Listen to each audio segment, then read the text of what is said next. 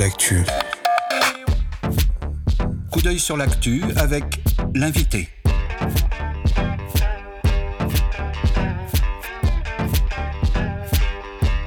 Coup d'œil sur l'actu avec l'invité. L'invité des regards. Et vous êtes toujours bien installé sur Radio Anthropocène. Et cette semaine, nous avons le plaisir de recevoir Renaud Epstein pour son coup d'œil sur l'actualité. Renaud Epstein, bonjour. Bonjour. Merci d'être avec nous. Alors, euh, une petite présentation s'impose. Renaud Epstein, vous êtes professeur de sociologie à Sciences Po Saint-Germain. Vous avez été maître de conférence en sciences politiques à Nantes, puis à Sciences Po Saint-Germain. Vous avez soutenu votre thèse qui s'intéressait à la question de la rénovation urbaine, au rôle de l'ANRU et plus spécifiquement à la question des quartiers populaires. Et le grand public vous connaît aussi pour un travail original, puisque vous avez rassemblé une série de cartes postales qui retracent l'histoire de ces grands ensembles. Et c'est d'ailleurs le propos d'un ouvrage qu'on ne saurait trop conseiller à nos auditeurs. On est bien arrivé, qui a d'ailleurs donné lieu à une exposition aux rencontres de la photographie d'Arles. Alors Renaud Epstein, une question personnelle d'abord, qu'est-ce qui vous a poussé à vous intéresser à la question des quartiers populaires?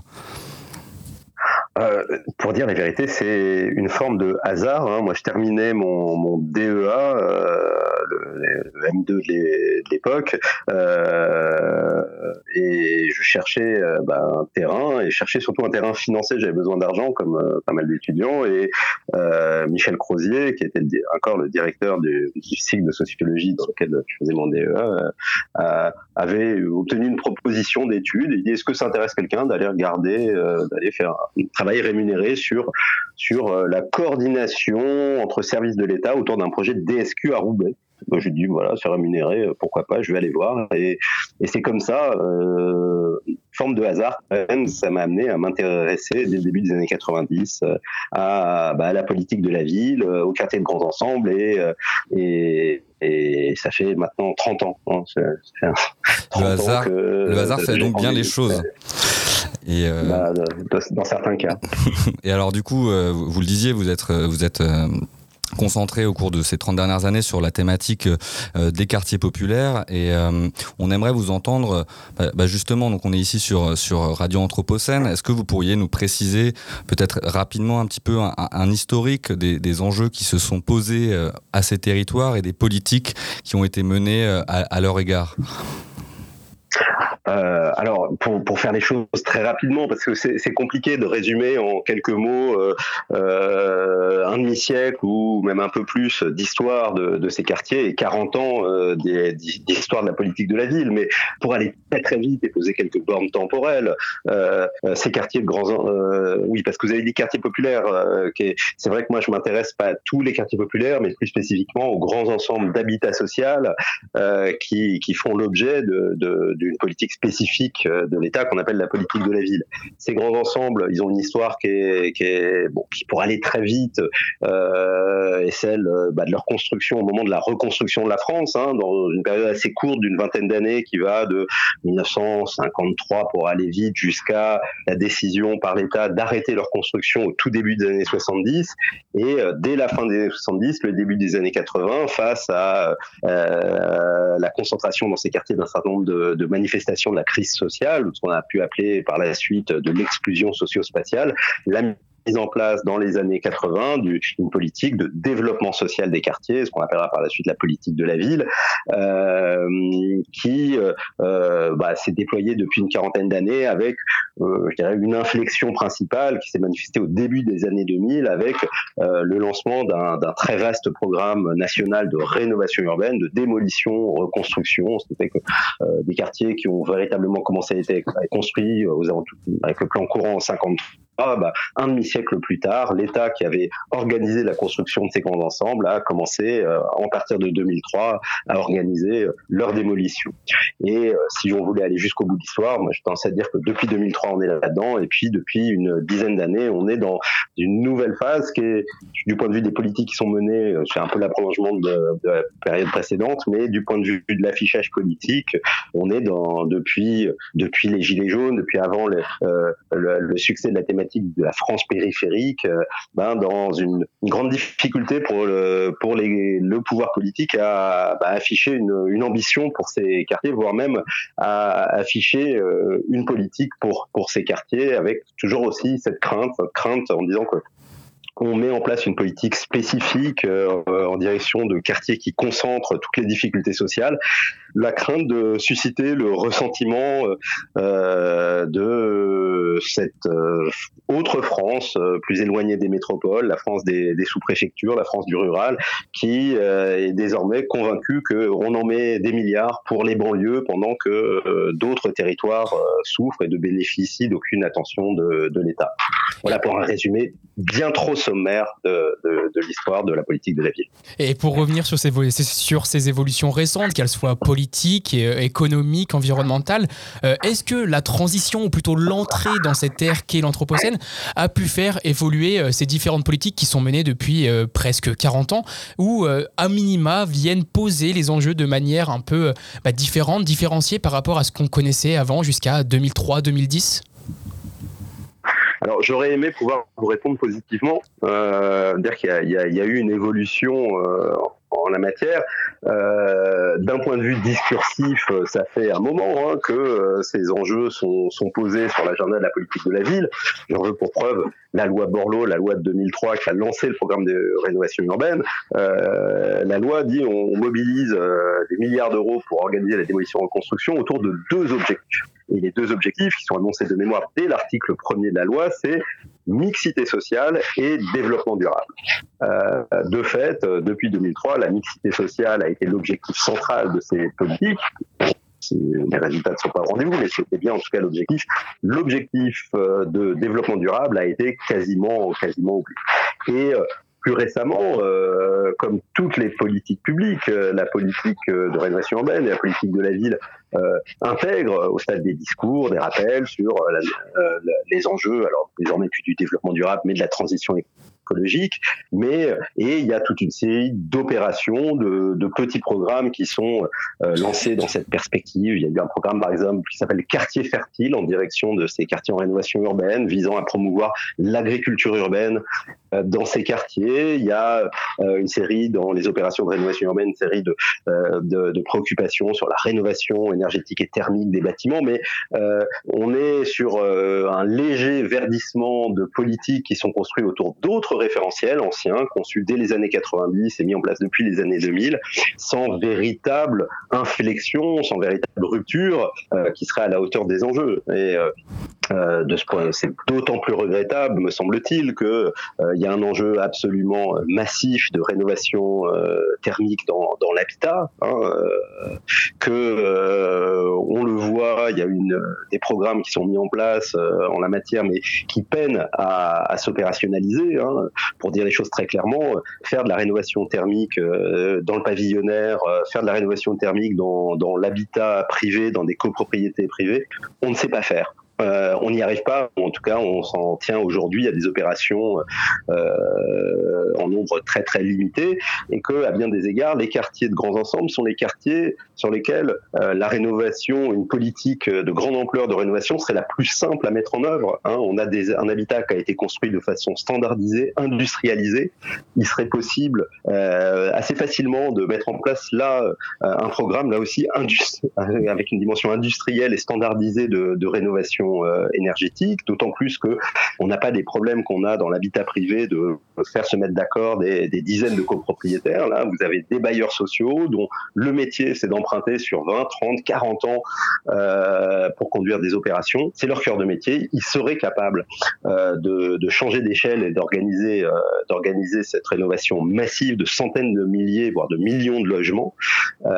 mais et d'ailleurs, ils ne demandent qu'à le faire, mais vous aura pas, pas échappé que l'actualité de l'annonce du, plan logement par Elisabeth Borne euh, avant-hier nous rappelle que bah, ce n'est pas aujourd'hui euh, une priorité gouvernementale. On y, reviendra euh, un peu plus tard dans, cet échange. Renaud Epstein, vous vous êtes intéressé pour votre travail de thèse, on le disait, à, cette question de la rénovation urbaine et avec, si je ne me trompe pas, le, rôle de l'Agence nationale de la rénovation urbaine et la question de la, la démolition et de la reconstruction.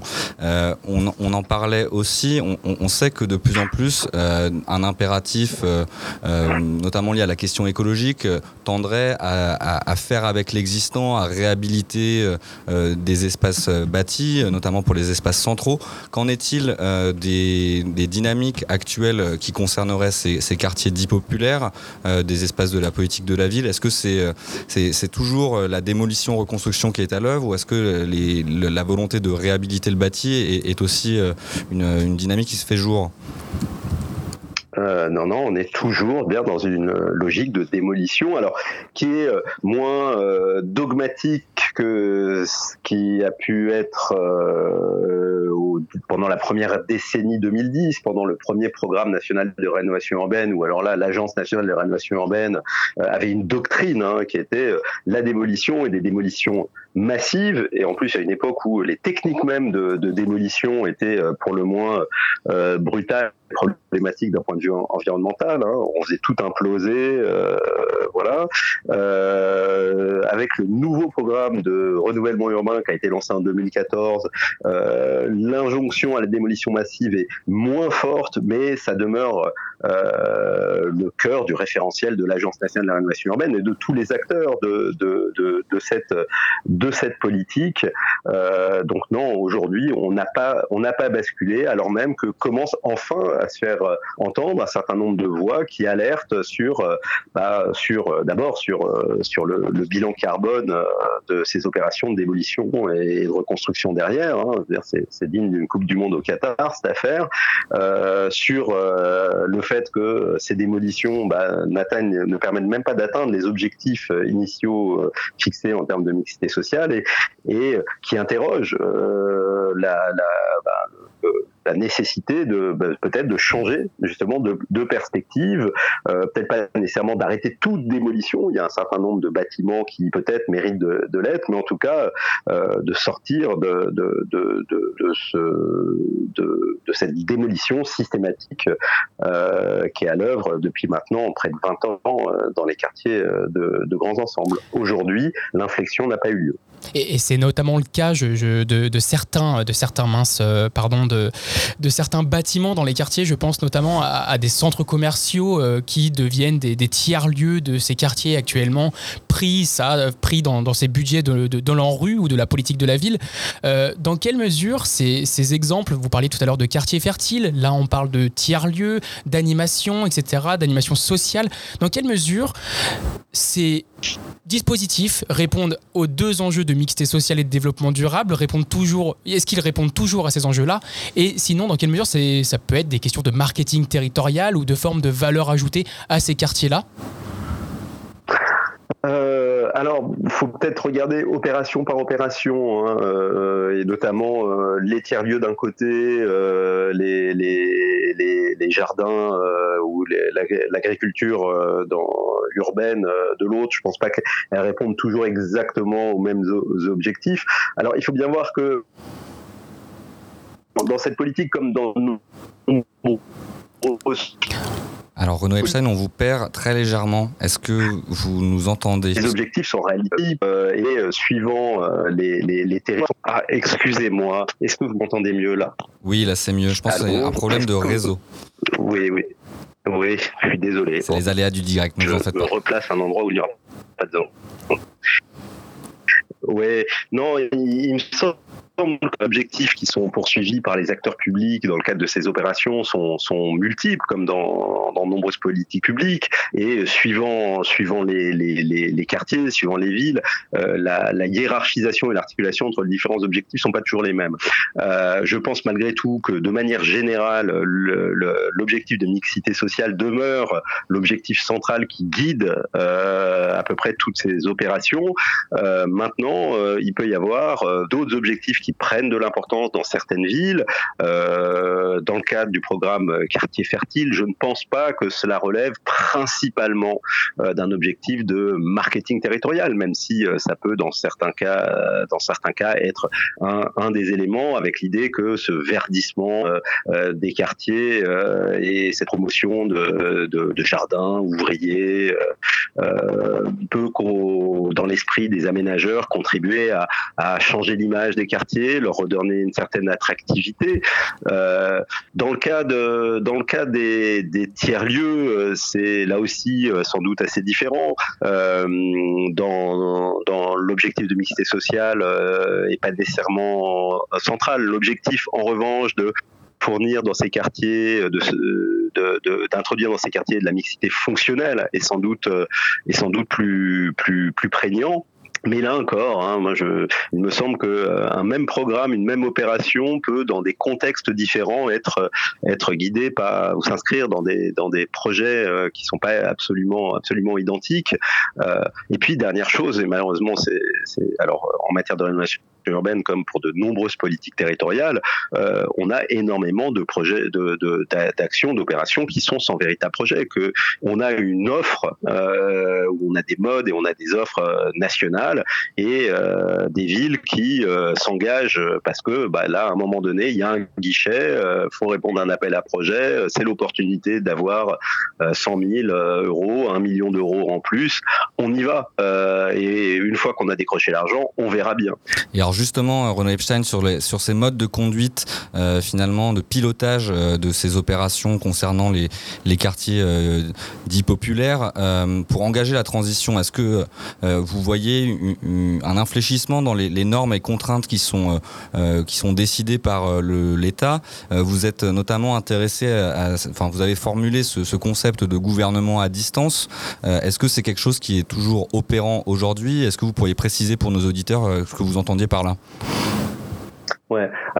Euh, le, le, cette idée du gouvernement à distance que j'avais théorisé justement à partir de, de l'étude de, de, de, la rénovation urbaine et de l'Agence nationale de rénovation urbaine, pour résumer euh, ce qu'il y a derrière, c'est l'idée qu'au début des années 2000, on assiste à des mouvements assez paradoxaux avec euh, d'un côté un retrait des services de l'État des territoires à la faveur de la révision générale des politiques publiques de Nicolas Sarkozy qui conduit à la fermeture de toute une série de services de l'État à l'échelon déconcentré, avec euh, parallèlement aussi euh, l'approfondissement de la décentralisation et donc l'État qui donne toujours plus de compétences aux villes en leur disant voilà, on vous donne les clés du camion, c'est à vous maintenant, vous êtes grande, 20 ans après la première décentralisation, de, conduire vos politiques. Et donc un État qui n'est plus dans, dans ce qui avait été un peu le, le, mode de, de, gouvernance territoriale des années 80, des années 90, avec un système vraiment de, très horizontal de, de négociation et de partenariat entre l'État déconcentré autour du préfet et euh, les collectivités territoriales. Euh, on a à partir du début des années 2000 un État qui est de moins en moins présent dans les territoires, euh, mais qui, euh, en même temps, qui redonne finalement apparemment tout, toute la responsabilité aux élus locaux euh, pour con concevoir des projets, conduire des politiques, ben, finalement retrouve des capacités d'orientation à distance, des politiques librement décidées par les, par les collectivités, et ce, notamment par de nouvelles modalités d'allocation des budgets qui sont fondées sur la mise en concurrence des territoires. C'est l'instrument de l'appel à projet qui s'est imposé dans, comme un mode désormais assez banalisé d'allocation des, des, budgets de l'État. Euh, Qu'est-ce que c'est qu'un appel à projet? C'est un État qui euh, une, lance un programme, met euh, de l'argent dans une cagnotte et dit bah voilà, j'ai pas assez d'argent pour euh, pour couvrir tout le territoire. Euh, je sais ce que je veux faire, mais je vais pas vous dire très précisément comment y arriver. Et j'invite toutes les villes à me proposer des projets pour atteindre les objectifs que moi je fixe et je n'attribuerai ce, ces projets qu'à ceux qui me font des, des, réponses convaincantes. Et euh, dans ce, avec cet instrument, finalement, toutes les collectivités ou toutes les villes sont mises en concurrence pour l'accès au crédit de l'État et euh, très vite, les, les, villes ont compris que pour avoir accès justement au budget de l'État, pour être en capacité d'agir, il fallait proposer des projets qui répondaient précisément à ce qui était attendu. Et donc, euh, les collectivités sont libres, plus libres qu'elles l'étaient par le, le passé, mais euh, dans un cadre qui est toujours plus contraint, qui les incite à se conformer à ce qui est attendu de l'État. Et donc voilà, un État qui n'est plus là dans les territoires, mais en s'en retirant, qui retrouve des capacités d'orientation. Voilà un peu pour le concept, et ça, je l'avais théorisé à partir de la rénovation urbaine et de l'allocation budgétaire. Depuis, j'ai conduit une série d'autres travaux, et euh, je pense que ça a fait assez écho à ce qu'on a pu observer dans les années 2010 euh, sur les politiques de développement durable, dans lequel on a vu ce multiplier d'autres instruments de gouvernement à distance, qui sont notamment tous les labels, les trophées, dans lesquels l'État n'alloue plus de l'argent, mais il alloue des honneurs. Il va aller distinguer des villes qui sont érigées en modèle euh, et essayer par ce biais de euh, aussi d'organiser la dissémination d'un certain nombre d'actions, de modes d'action, d'innovation dans l'ensemble dans l'ensemble des territoires et ça sans avoir maintenant encore besoin d'être présent, de coproduire des politiques à l'échelon territorial. Eh bien, Renaud Epstein, euh, hélas, et comme d'habitude, le temps file euh, trop vite. Euh, on aurait aimé vous poser d'autres questions, mais ce sera l'occasion d'une future discussion peut-être. et on vous remercie beaucoup pour votre participation, et puis à bientôt sur les ondes de Radio Anthropocène. Merci pour l'invitation. Radio Anthropocène.